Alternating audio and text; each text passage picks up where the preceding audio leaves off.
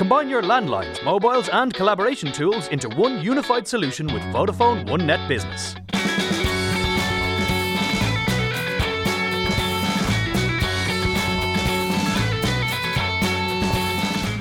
Hello, I'm Brian Purcell, and this is the Ready Business Podcast, the show for startups and SMEs looking for some inspiration, insights, and some great advice.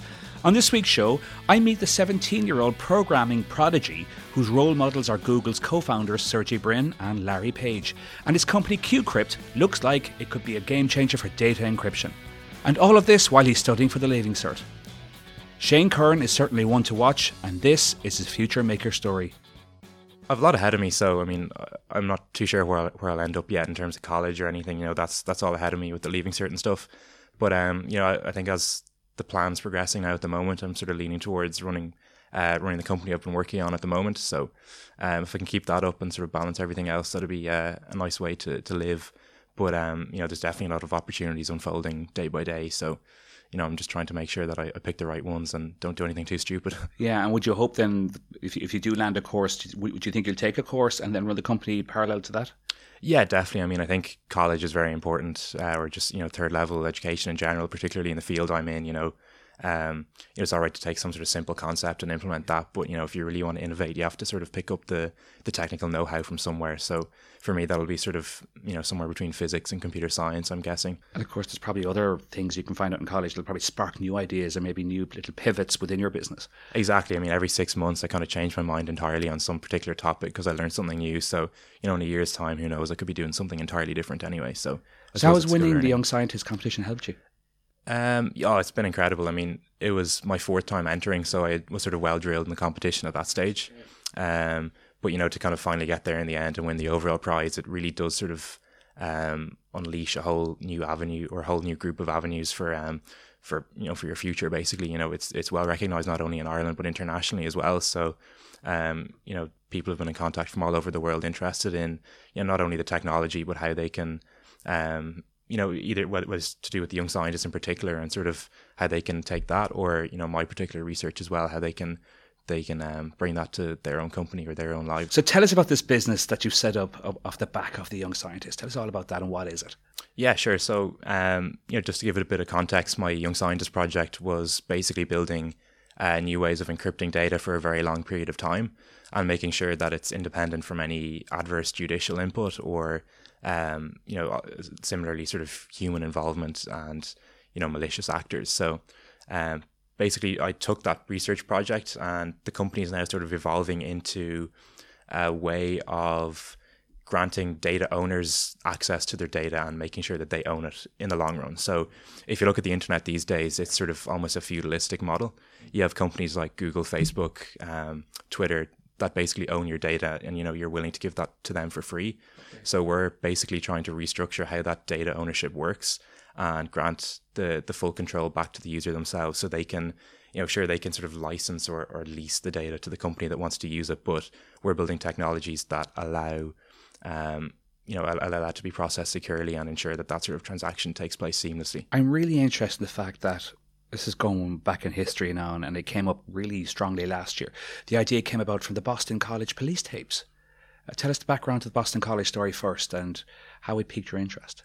Yeah, sure. So um, basically, the Boston College tapes were uh, an oral history project conducted by Boston College with um, sort of both sides of the you know the the nationalist dispute in in the north. So yeah. they interviewed members from both sides, and the agreement was that none of these testimonies would be released until after the death of the people. These were from them. Uh, basically IRA members and loyalist members, loyalist exactly, paramilitary yeah. members. Yeah, yeah. So okay. so both sides of the dispute. Um, you know, I, I thought how in, instead of sort of using the judicial system to protect these secrets like they had been yeah. Uh, like they had been protected previously um, you know, there was a number of sort of problems with that um, there was an agreement between the UK and the US called MLAT the Mutual Legal Assistance Treaty which basically allowed both countries to cooperate on legal cases um, which meant that because these had been um, you know carried out by a US college Boston College that you know the you know the UK so the, the you know the um, you know that side of the dispute had the control to basically force the US to release that information. Yes. So I thought, you know, how could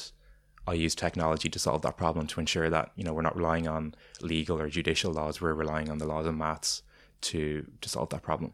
So just say I, I gave a story to the, the Boston College about my involvement in, would say, way back in the Troubles in the 70s. This could be completely encrypted and I would have control of it. Is that it? Exactly. Yeah. So um, you know, you could even publish the encrypted information wherever you want in a public place.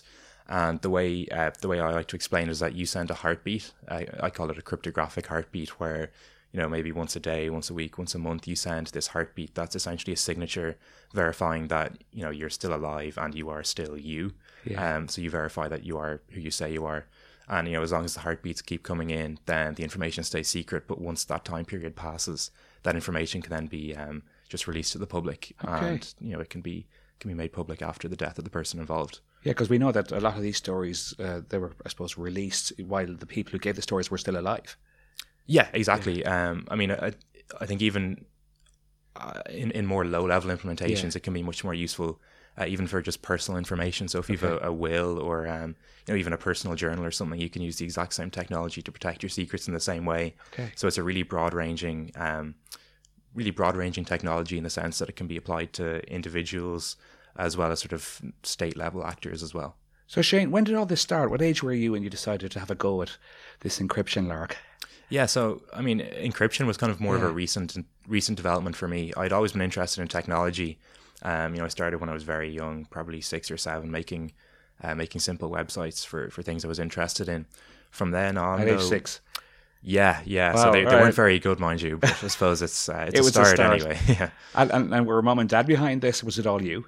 Uh, no, it was all me. So neither of my parents are, you know, are in computing. They're they're in science, or you know, well, my dad's an engineer, my mom's a chemist. So it's, uh, you know, the apple hasn't fallen too far from the tree. we could but- see your word anyway, that with the right way. Yeah. Exactly. Yeah. Yeah. yeah, So I mean, the the brain kind of works roughly like that anyway. But um, you know, it was pretty much self driven. So you know, I got access to the internet pretty young. I mean, most people my age were sort of yeah, they were on the internet a little bit playing Club Penguin and stuff.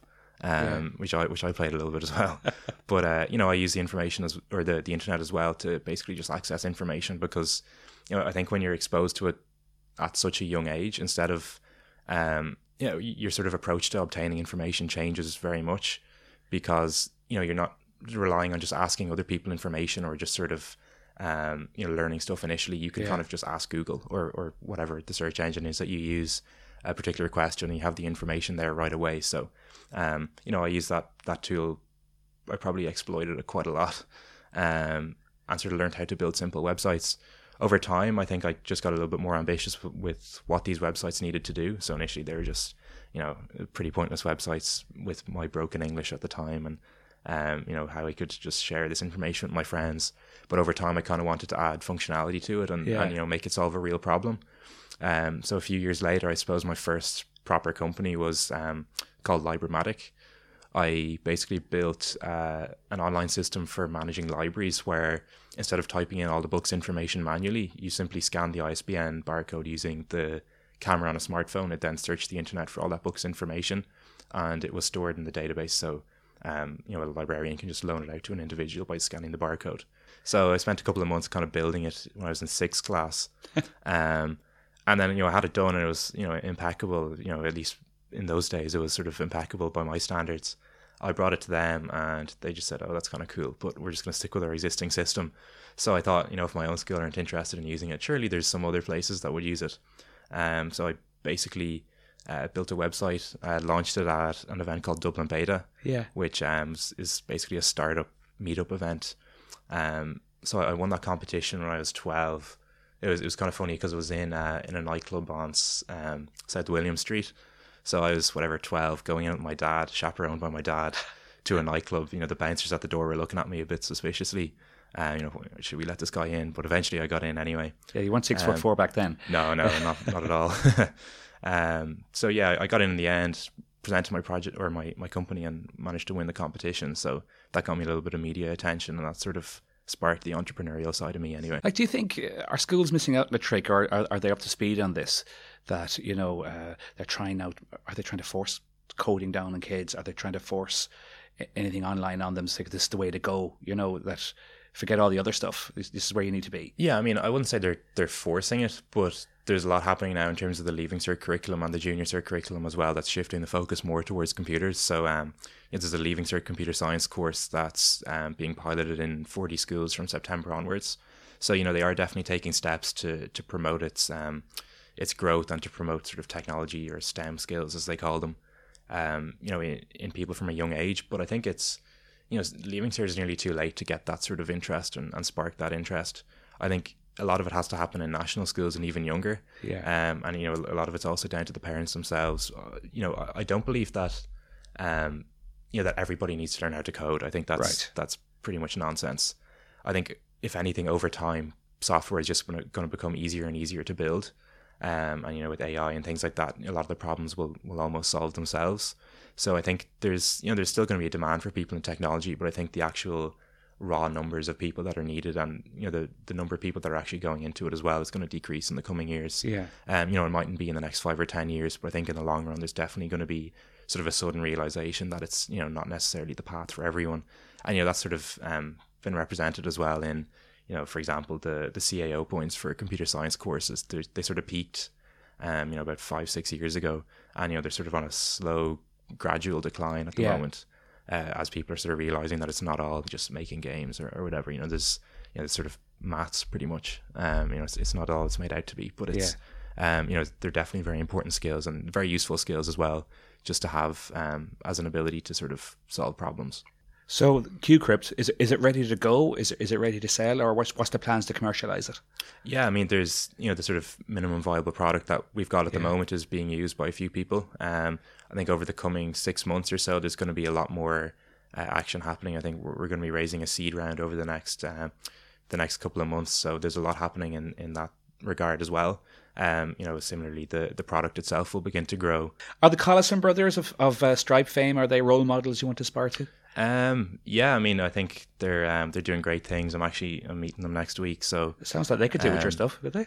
Maybe, yeah, yeah. No, I think uh, we have a few bits in common in the sense that you know Patrick won the Young Scientist as well, and Yeah. being Irish over in over in California too. It's sort of um, you know it's not a particularly big community, so I think it's um, it's a nice little niche to be to be in because you're- everyone's so helpful there. So you're meeting up with them. Yeah, yeah. No, I, I've um, you know it's my Easter holidays at the moment, so I have a little bit more free time. So I'm um, heading over to California next week to sort of um, line up a few meetings and everything. So it's it's sort of important that you cluster them all together because I don't have the the freedom to just fly over whenever I want these days. But you know, from the summer onwards, I'll have a little bit more leniency. Fabulous to go there though and meet them, isn't it? And and uh, they're open to seeing you. Yeah, yeah, no, it wasn't easy to get in touch with them, but um, yeah, no, this, you know, it's definitely a very helpful community, and I think anybody that's, um, you know, any Irish person that wants to get involved in technology in uh, Silicon Valley or, or elsewhere, there's you know very strong connections there, and people are more than willing to help out. Okay. Would you like to end up over there and have a building next door to them? Uh, maybe, yeah, no, it's it's San Francisco is definitely a lovely city. Um, you know, Dublin's also very good as well. I think there's a lot happening here too over, uh, or in terms of sort of the technical skills. Yeah. Um, you know, we're a great company for for salespeople. I think Irish people are well able to talk on, on average anyway. So I think it's, um, you know, it, it's a very good place to set up if you're looking to build a European base, like many of these these other large companies have. Um, but you know, I think in terms of the early stage venture capital and, and that sort of side of things, it's very much still sort of deeply rooted in the valley and um, you know the US in general. Sure. Who are your role models in business? Oh, that's a good question. Um, Who do you look to? I admire a lot of the kind of early innovators in technology. So, um, you know, the the sort of Fairchild semiconductor company. So, like Robert Shockley and all those kind of guys are, are very cool. Yeah. Uh, you know, as a more sort of contemporary group of people, I, I admire Microsoft as well. Um, you know, I think they've built a really, really, really solid business. Um, you know, it took them a long time, but I think they're they're doing very well now, and under new leadership, they're they're also sort of progressing quite well. How about the Google lads, Brin and Page? Um, yeah, no, that's that's another great company. I suppose they're they're a little bit newer, founded in the late nineties. Um, Sergey Brin and Larry Page are also you know very very good role models to look up to. I suppose kind of moving from an academic. Uh, an academic background and then pushing that into business as well. They're Yeah, sort sure. of good people to look up to as well. Yeah. Would you see yourself like kicking on with with QCrypt and everything you're doing, or or would you see yourself maybe the, the chief executive of one of these huge multinationals eventually? Maybe QCrypt can be a huge multinational, so I suppose it's that'll be the best of both worlds. But um, yeah, no, I think I'm, I'm going to kick on with this as it stands. Um, who knows what it, what'll happen in the next year or two. Yeah. Um, but you know, I'm, I'm looking forward to it, and it's um, it's an exciting prospect. Shane, uh, I just, you know, fair play to you. You've done an amazing amount with, with your short life so far, and you're playing rugby and you're doing 10 subjects for the Leaving Cert.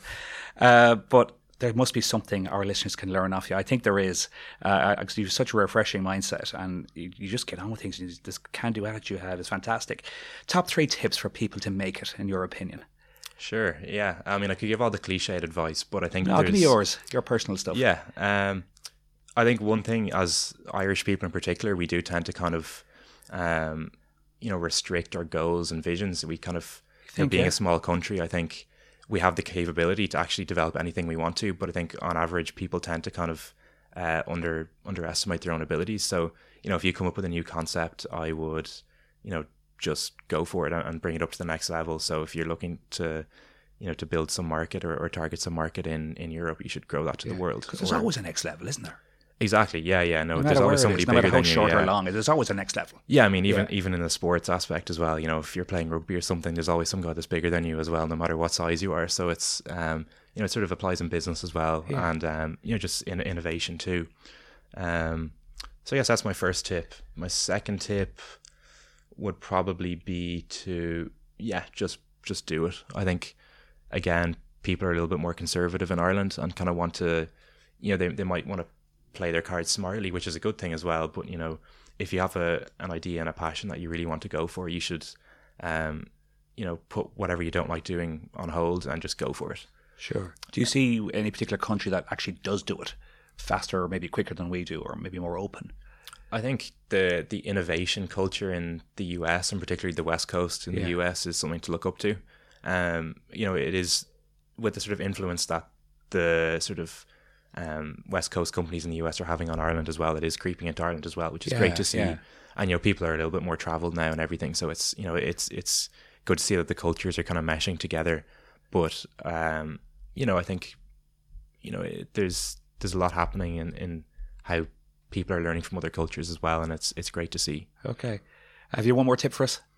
Being able to balance your sort of your life, particularly for a young person, that's very important to do. So someone that's my age and is um, is in secondary school and is sort of trying to balance you know their social life and sports and everything it's important that you do that. I think a lot of people tend to fall into the trap of just focusing on one thing. You know a lot of people in in fifth and sixth year as well just sort of focus on the leaving cert. I think you know it also applies to you know when we're a little bit older and in the working world as well that you know people tend to focus on one thing and, and specialize in one thing as well. I think it's important to keep your options open and you know do your best to kind of become a polymath or renaissance man because there's um, you know, there's no point in specializing in one thing if you know that one thing mightn't even be around in in a few years' time. You can see me making notes on that one now for the older people. Thanks very much, Shane. Shane Curran, look, it, it's it's been really enlightening. I, I really love speaking to you. You've a fascinating mindset, and all I can say is a best of luck in the future and to your company, QCrypt. Thanks very much. That's it for this week's episode of the Ready Business Podcast, and my thanks to Shane Curran of QCrypt for joining me on the show. Don't forget to subscribe on iTunes and SoundCloud and join me next time as we discover more inspiring future maker stories. Simplify how you work with cloud based unified communications. Vodafone One Net Business.